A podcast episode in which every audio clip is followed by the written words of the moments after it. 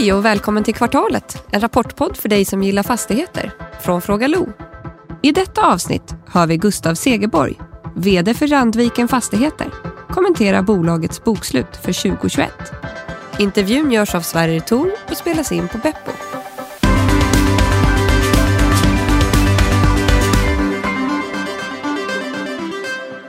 Då säger vi hej och välkommen tillbaka till Kvartalet. Och hej Gustav Segerborg, första gången du är här. Tack, hej. Kul att ha dig här, välkommen. Tack så mycket. Du är vd på Randviken fastigheter. Ja, det stämmer. Sen i somras då vi gjorde premiär på börsen. Okej. Och det är din första gång i podden? Ja. Och i en podd överhuvudtaget? Ja, däremot en frekvent poddlyssnare, så att jag har lyssnat på de flesta av dina avsnitt tidigare. Kul. Det är trevligt. Då vet du att jag brukar vara ganska snäll. Ja, vi får hoppas på det. Ja. Hörru du, ska vi börja med att lyssna på vad Niklas Höglund har att tycka? Spännande. Ja, då var det dags för snabbanalysen av Randviken, och det här är ett nytt bolag för mig och podden. En riktigt spännande fusion på PropTech-sidan med basen från Raybased, och bolaget har ju en väldiversifierad bred fastighetsportfölj med en bra spridning geografiskt i Sverige, men med Stockholm som bas, 28% av värdet ligger där. Sen har man också en spridning mellan de olika segmenten, men där är lager och industri nästan hälften av portföljen. Det är ett framåtlutat gäng bakom bolaget som snabbt har byggt upp beståndet, men där ledorden i vd-ordet är sunt förnuft och investeringsdisciplin. Och det har man ju svårt att säga emot. Det är en viktig kombo i alla fall när man ska växa. Rapporten är stark. Bolaget redovisar omvärderingar på hela 4,7% i beståndet i kvartalet. Men där förvärv med rabatt kopplat till uppskjuten skatt ger stöd till substansvärdet. Och sannolikt en viktig drivare utan att gilden har påverkats i kvartalet. Sammantaget så kokar det ner i en substanstillväxt på hela 19%. Där även kassaflöde och finansiell hävstång liksom bidrar. Och tittar vi på belåningsgraden så är den kanske lite svaga punkten i dagsläget. Den ligger över sektorsnittet med en nettobelåningsgrad på 56%. Men den underliggande intjäningskapaciteten och apportemissionerna hjälper till att motivera bra underliggande tillväxt. Räntetäckningsgraden blir också i den nedre delen av intervallet. Så brukar det vara när bolagen växer helt enkelt. Det tar ju ett tag innan intäkterna kommer in och bankerna vill ha betalt direkt. Finansieringskostnaderna ligger också lite högre än sektorsnittet, kopplat till dyr bryggfinansiering som löper ut under året. Men det är ju också en bra kudde för att absorbera de här lite högre räntorna i dagsläget. Framåt så blir det spännande att höra mer om de här PropTech-samarbetena och hur det kan effektivisera både förvaltning och transaktioner. Hållbarhetsarbetet verkar vara i sin linda. Men system- och it-lösningar ger ju helt klart bolaget bra förutsättningar att accelerera det här arbetet. Lång snittduration i hyresportföljen på över 6 år skapar också en viktig bas att jobba på. Det här är också något som bankerna gillar. Och från direktmarknaden så är ju då industri, logistik, fastigheter eller verksamhetsfastigheter verkligen i ropet.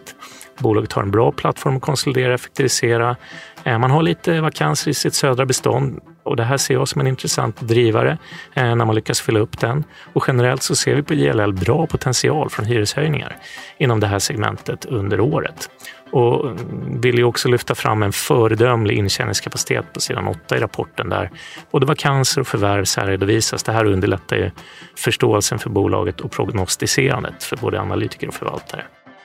Bolaget har en stark väldiversifierad ägarbas och har breddat sig till institutionerna, vilket skapar riktigt bra förutsättningar för framtida tillväxt. Målet om substanstillväxt per aktie som ska överstiga 15% per år över tid är viktigt, särskilt det där tillägget per aktie eftersom det skapar förutsättningar för lönsam tillväxt. Sen är ju sunt förnuft någonting som också är bra att kombinera tillväxten med. Och det här ger ju också bra potential till aktien. Då den handlas till en liten mindre premium, cirka 4% idag. Och det är ju lägre än marknaden och betydligt lägre än logistik- och industrirelaterade konkurrenter. Fortsatt leverans på målen och att marknaden lär känna Gustav och hans gäng kommer definitivt ge stöd till aktien framöver. Tackar vi Niklas. Gustav, jag antar att du är nöjd med rapporten. Det är ditt första bokslut som vd, såklart. Yes, det stämmer. Det är ju mitt första bokslut, och även om det är i praktiken ett halvår för oss då, så är jag väldigt nöjd med rapporten. Det är starka siffror rakt igenom. Okej. Det är ju som jag har varit inne på ibland, när man jämför, ni har ju liksom köpt via liksom ett bakvänt förvärv har ni köpt in det på börsen och köpt ett stort bestånd. Så det är ju väldigt svårt att jämföra med någonting. Så det är en ganska meningslös övning. Men om vi bara tittar på, lär känna varandra lite den här gången. Så liksom, för Randviken är ju, som du säger, ni har varit börsnoterade sedan i somras. Yes. Men ni är ju inte ett nytt fastighetsbolag. Eller det fanns ju ett gammalt Randviken som lite kom på kartan när man satt i Karlstad på kartan här för några år sedan. Precis. I fastighetsbranschen. Precis. Nej, men vi brukar internt i alla fall prata om nya och gamla Randviken. Mm. Så det är precis som du säger att namnet Randviken har ju funnits i ett handfull år ungefär. Och vi som jobbar, i alla fall vissa av oss, har hängt med sedan starten. Så att det är mycket som är likt, men sen så är alla fastigheter utbytta. Styrelsen är utbytt, ledningsgruppen i mångt och mycket är utbytt och även fastigheterna är ju nya. Okej. Så de kåkarna, för ni köpte ju för ett par miljarder i Karlstad 19, va? Ja, slutet 2019. Ja, precis. De är inte heller kvar i bolaget längre? Nej. Okej. Nej. En av dem är faktiskt kvar. Okej. Så det finns en liten röst där. Mm. Men... nej, utan den gamla Randviken, det var ju ett bolag som hade ganska mycket likheter med det vi gör nu. Men som sagt, vi sålde i stort sett alla våra fastigheter till Nyfosa i slutet av 2019. Just det. Och sen så hade vi ett litet mellanår 2020 som var ett speciellt år för oss flesta. Och sen så nu 2021 så har vi gjort en ny satsning då. Okej. Och det här Raybased som ni köpte, eller som köpte er rent tekniskt, men ni köpte, det hade inte med fastigheter att göra alltså? Jo, på sätt och vis. De är ju, eller var ett så kallat proptech-bolag som sysslar med egentligen mycket sensorer och sånt för att mäta olika saker i fastigheter. Okay. Så det är absolut fastighetsrelaterat. Sen så har vi efter vårt förvärv tagit ett strategiskt beslut att inte fortsätta tillverka och sälja den typen av tjänster, samtidigt som vi har behållit fokuset på digitalisering och att försöka vara en lite mer modern och progressiv fastighetsförvaltare. Så att vi har fått ett viktigt arv i och med deras verksamhet. Okej. För jag noterade det, det var faktiskt min första punkt är att det är en väldigt tjusig rapport, måste jag säga, förut, layoutmässigt också. Men ni har en sida här, du håller ju upp den för dig, där ni sammanfattar bolaget. Ja. Randviken i korthet. Och där skriver ni att Randviken strävar efter att vara en ledande aktör inom digital fastighetsoptimering. Mm. Det uttrycket har jag faktiskt inte hört för. Nej. Så jag tänkte, om du liksom förklarar lite mer vad det är. Nej, men så här, fastighetsbranschen som vi alla vet är en väldigt traditionell bransch. Fastighetsförvaltning har fungerat på ungefär samma sätt under en väldigt lång tid. Digitalisering i andra branscher har ju gått betydligt snabbare framåt. Vi tror att det finns väldigt mycket att göra inom digitalisering av fastigheter. Och det kan handla om att hitta smartare system för att effektivisera driften, alltså att man förbrukar mindre energi i fastigheterna. Mm. Men det kan också vara väldigt enkla saker som smarta lås, att ha uppkopplade byggnader och så vidare. Jag tror att det kommer hända mycket inom det skråt, så att säga, och vi vill vara en av dem som ligger i framkanter. Okej. Och i slutändan handlar det om att, som du säger, effektivisera både vad gäller förvaltningen, att den alltid är tillgänglig, men även att få bort kostnader. Ja, precis. Mm. Nej, men man vill bli så pass effektiv som möjligt i alla led egentligen. Det är det vi strävar efter. Mm. Och där tror vi att det finns modern teknik som kan hjälpa oss att uppnå det. Okej. Som vi var inne på i början, ni växer ju fort. Ni kommer från ingenting till 6 miljarder kan man säga. Mm. Ni har ett fastighetsvärde nu vi på landsdagen på 6,4 miljarder och vad jag kunde läsa av ditt vd-ord så i praktiken 7 redan. Målet är att vara 20 miljarder om, vad är det, 5 år? Eller ja. Ja, 4 år. Ja. Är det slutet på 2025 eller ja, början på ja. Slutet? Ja. Ja, då är det 4 år. Hur ska ni komma dit?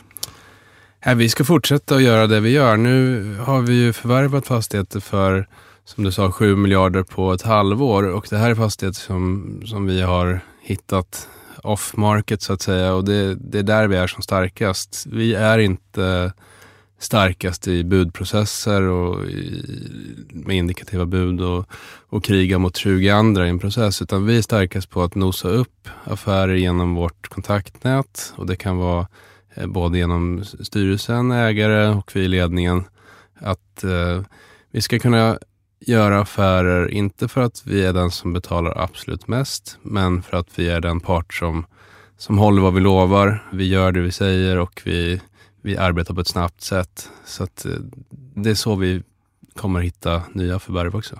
Mm, mm. Ni har ju en av era huvudägare är ju SBB. Ja.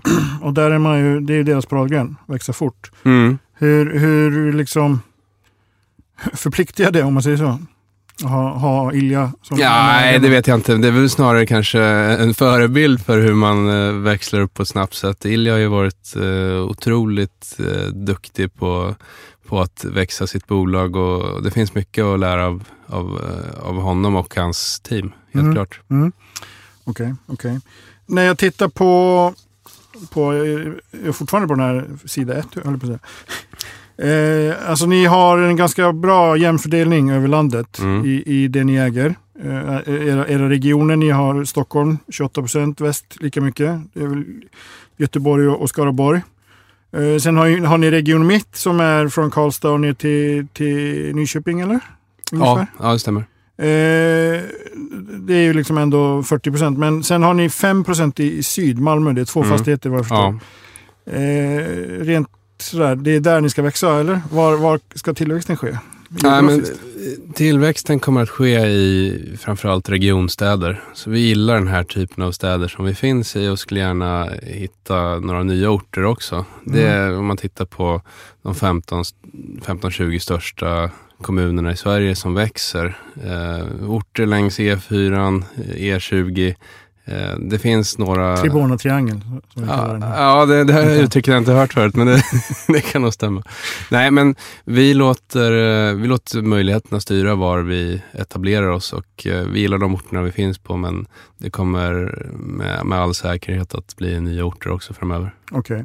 Men ni är inte främmande, när man säger regionstäder, då ibland skiljer man bort storstäderna. Ni är inte främmande för att vara i Stockholm, Göteborg och Malmö? Nej, vi är inte det per se, men vi är nog inte oftast de som betalar bäst i storstäderna, för jag tror att det finns ganska många aktörer som har begränsningar, att de till exempel bara får eller bör investera i storstäderna. Och det är lite det jag var inne på i mitt vd-ord också, att vi försöker förvärva bra fastigheter. Vi är inte så fokuserade på trender i marknaden just nu, för där tror jag att man kan gå bort sig lite grann. Det kan vara bra kortsiktigt, men långsiktigt ska man fokusera på bra fastigheter med starka kassaflöden, och inte att det måste ligga i just en stad eller en region eller vara just en fastighetstyp.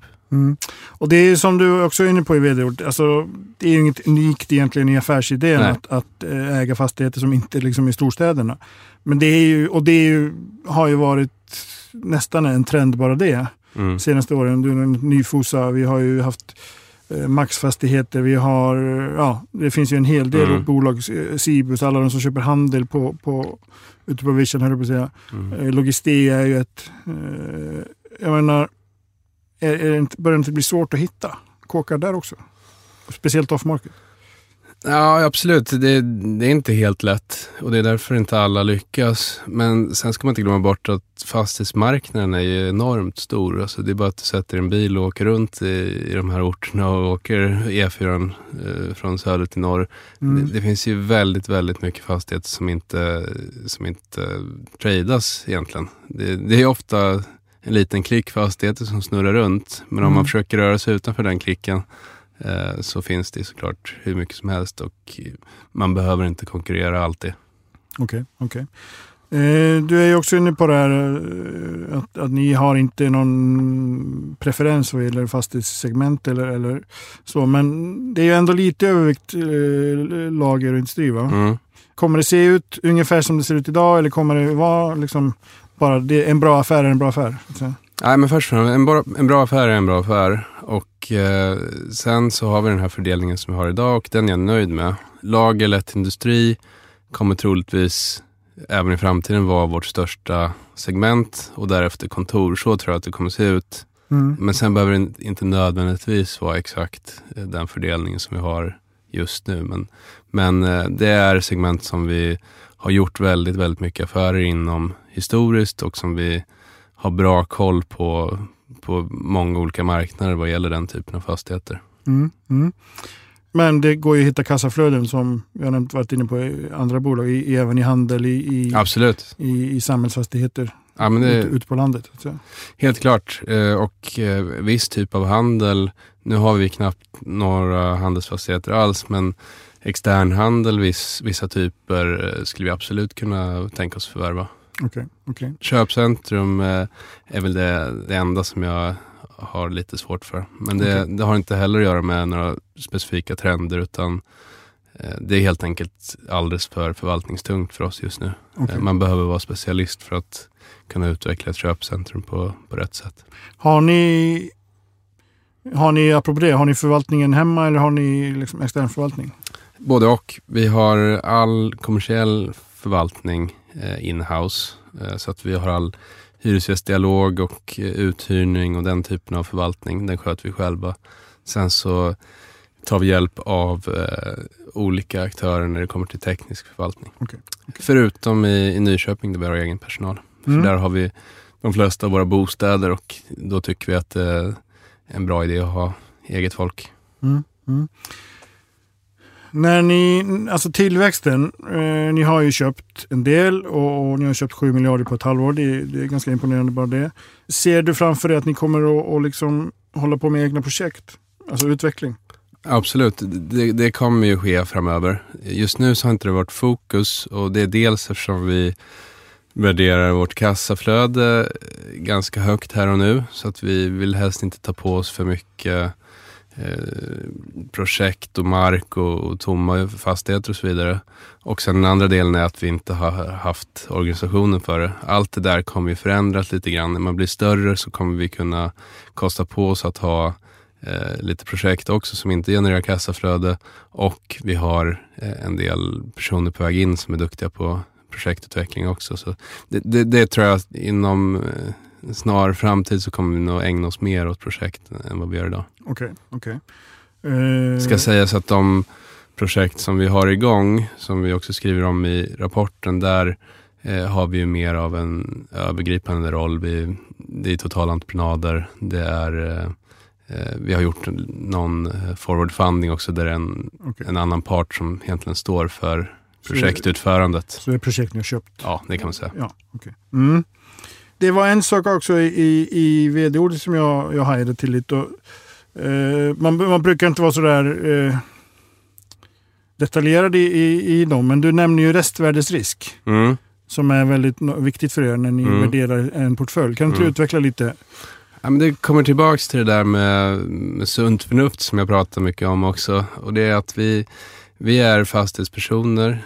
Det här är inte ett finansiellt drivet bolag på det sättet, utan fastigheten står i centrum, och då tycker jag att en av de absolut viktigaste parametrarna att titta på när man ska förvärva fastigheter, det är vad händer om den här fastigheten blir tom? Hur pass lätt är det att hitta en ny hyresgäst? Är det en extremt specialanpassad byggnad som bara passar den här hyresgästen? Ja, det kanske inte är något för oss, men det gäller att hela tiden försöka köpa fastigheter till ett lägre värde än vad det kostar att bygga nytt. Och sen att det ska finnas en alternativanvändning som inte innebär att fastighetsvärdet går ner allt för mycket. Så fängelse och sjukhus, det är inget? Det kan ju vara säkert på sitt sätt, och det är lite så här debatten med samhällsfastigheter överlag, att det är väldigt säkert till dess att det inte är det, så att säga. Och det ser vi också på de offentliga kontor vi har, och där har du inte samma restvärdesproblematik som för ett sjukhus kanske, men vi ser ju att de hyresgästerna har ju suttit extremt länge i sina lokaler. Ja, men det är svårt att hitta alternativ för dem också. Kanske. Precis, men det kan ju komma en dag då det inte är så. Då vill man att det ska kunna användas till någonting annat. Mm. Letar ni också långa kontrakt? Ja, men om det är vi, absolut. Det var lite av ett tema här i slutet av året när vi fokuserade på det. Och det var mycket därför, eller inte därför ska jag säga, men det var en viktig anledning till att vi gjorde de affärer vi gjorde i slutet av året. För i och med de affärer vi gjorde så ökade vi vår snittkontrakt från 4,1 år till 6,3. Så det är en stor ökning, och det är någonting som jag tror kommer gynna oss i finansieringssammanhang och så vidare. Det ger en viss trygghet också. Mm. Jag tänker att kyrkor skulle kunna vara bra, men det kanske är svårt att omförhandla hyran med honom. Jag vet inte om man vågar det. Precis, man ser ju vad han gjorde i Egypten en gång i tiden. Men ni tog in 800 miljoner i eget kapital här, och jag tänker, det är ju ett sätt att finansiera sig. Hur tittar ni på andra? Alltså är det bank? Börjar ni titta på någonting på obligationsmarknaden? Ja, men som du säger, idag har vi en väldigt simpel balansräkning. Det är ett aktieslag och sen är det banklån. Tittar man på hur framtiden kan se ut så skulle jag nog tro att nästa steg är en obligation. Okay. Vi är inte heller helt främmande för andra aktieklasser heller kanske i framtiden. Men just nu så har vi har väldigt bra dialog med banker. Jag tycker att vi får bra villkor, så att vi kommer definitivt att fortsätta ha största delen av vår skuld säkerställd i bank. Okej. Och ni har tagit in 800 miljoner. Det kan man ju multiplicera med 1,6 ungefär, givet er belåningsgrad. Då är man uppe på cirka 1,5 miljard. De pengarna, är de satta i arbete redan, eller? Tyvärr så är de redan använda i stort sett allting. Vi gjorde den här nyemissionen i samband med de stora förvärv vi gjorde i december. Mm. Så det var egentligen, vi visste vad de skulle till redan innan vi tog in dem. Sen så var det så pass stort tryck på den emissionen så vi valde att utöka den från ursprungligen 600 till 800. Men de extra 200 satte vi sprätt på här i början av januari. Så att okay. Ja, vi har svårt att hålla i pengarna när det finns bra affärer att göra. Mm. Kan du nämna några av de investerare som har kommit in nu i samband med den här emissionen? För du nämner ju att det är stora institutioner bland annat. Ja, nej men absolut. Det är framförallt, skulle jag säga, småbolagsfonder. Vi har Skandia som är de stora, Carnegies fastighetsfond och småbolagsfond. Danskes småbolagsfond. Kriades, lite annan typ av investerare. Avanza, eller? Precis, Hagströmmers. Stämmer. Nej, men det är den typen av fonder egentligen som var stora tagare i emissionen. Tror du att det kommer bli fler emissioner framöver? Ni har ju ganska många aktier egentligen om man tittar på, liksom, ni har ju 2 miljarder aktier, va? Nej, vi har splittat dem 1 till 100, så att nu har vi drygt 40 miljoner aktier. Okej. Tror du att ni kommer ni använda, liksom, eget kapital som en finansieringskälla, så att säga? Nej, men det tror jag, om man tittar på våra tillväxtmål att ta oss till 20 miljarder kronor i fastighetsvärde innan 2025, så kommer det bli svårt att göra organiskt. Och det kommer bli svårt att göra med hög skuldsättning också. Så att man kan nog förvänta sig att det kommer bli någon form av nyemission även kommande år. Så att det tror jag absolut. Okej. Det är dags att börja runda av, men jag har en fråga kvar innan du får den här som alla får. Men Och du som är flitig lyssnare, då vet jag att jag är ganska picky vad gäller skuldsättning och sånt där. Mm. Och ni har en relativt hög belåning, alltså relativt branschen, så att säga, 61%, va? Ja, 63. 56 på kassan. Ja. Men och ni har en räntetäckning på 2,5 som är ju ändå relativt låg egentligen. Mm. Nu har vi ju lite ränteuppgångar, vi har en massa osäkerhet i världen. Känner du en oro över balansräkningen på den sidan? Nej, oro känner jag inte över balansräkningen. Och sen ska man komma ihåg att vi är ett snabbväxande bolag, så vi kommer nog ligga lite högre än vissa andra bolag när det kommer till belåningsgrad. Och tittar man på räntetäckningsgraden som du nämnde, 2,5, där är också, vi har ju förvärvat nästan alla våra fastigheter det här halvåret, och när man förvärvar fastighetsbolagen så är det lite förvärvskrediter och sånt som omvandlas till säkerställd skuld när fusionerna har genomförts. Så att när räntekostnaden kommer också gå ner, allt annat lika. Sen så finns det ju en stigande räntetrend som man kan vara orolig för, absolut. Men det är ingenting man ser för just nu? Ja, nej, alltså jag tycker vi har en absolut tillräckligt stark balansräkning för att inte behöva vara oroliga för den typen av frågor. Mm. Hur ser den här ränte...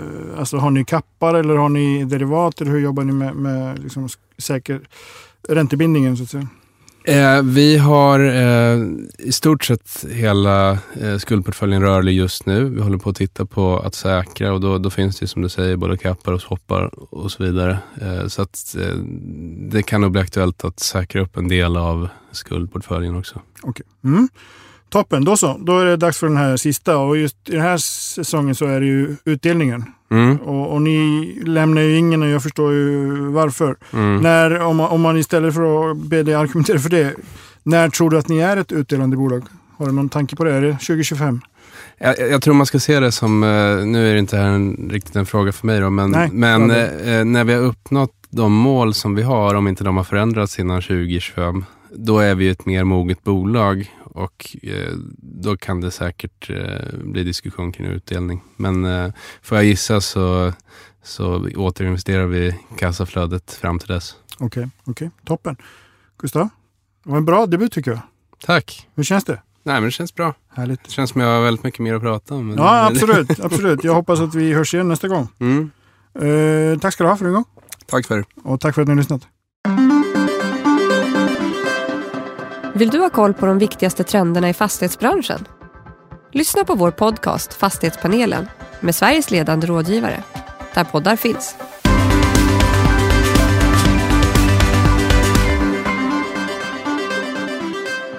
Det här programmet görs på Beppo.